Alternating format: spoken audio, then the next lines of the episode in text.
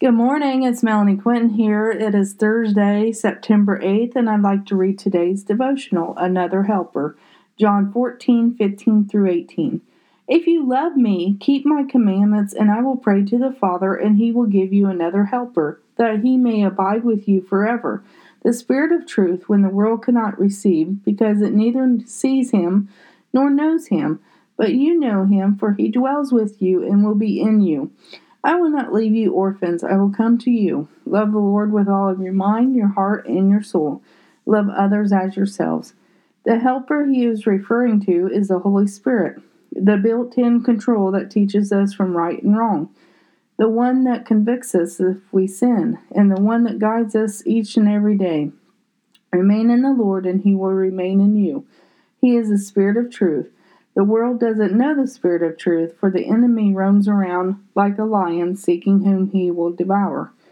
Make sure you have your heart, your mind, and your soul guarded at all times. Do not let the enemy put ideas in your mind that are not true. Instead, know the word of the Lord and guard against the enemy's attacks. What are you struggling with in your lives today?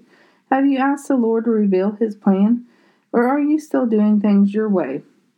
We can plan things in our lives, but unless we ask the Lord to show us his plans, we might be out of his will. How well do you know the Lord? Is he a Sunday friend, or do you start each and end each day with him?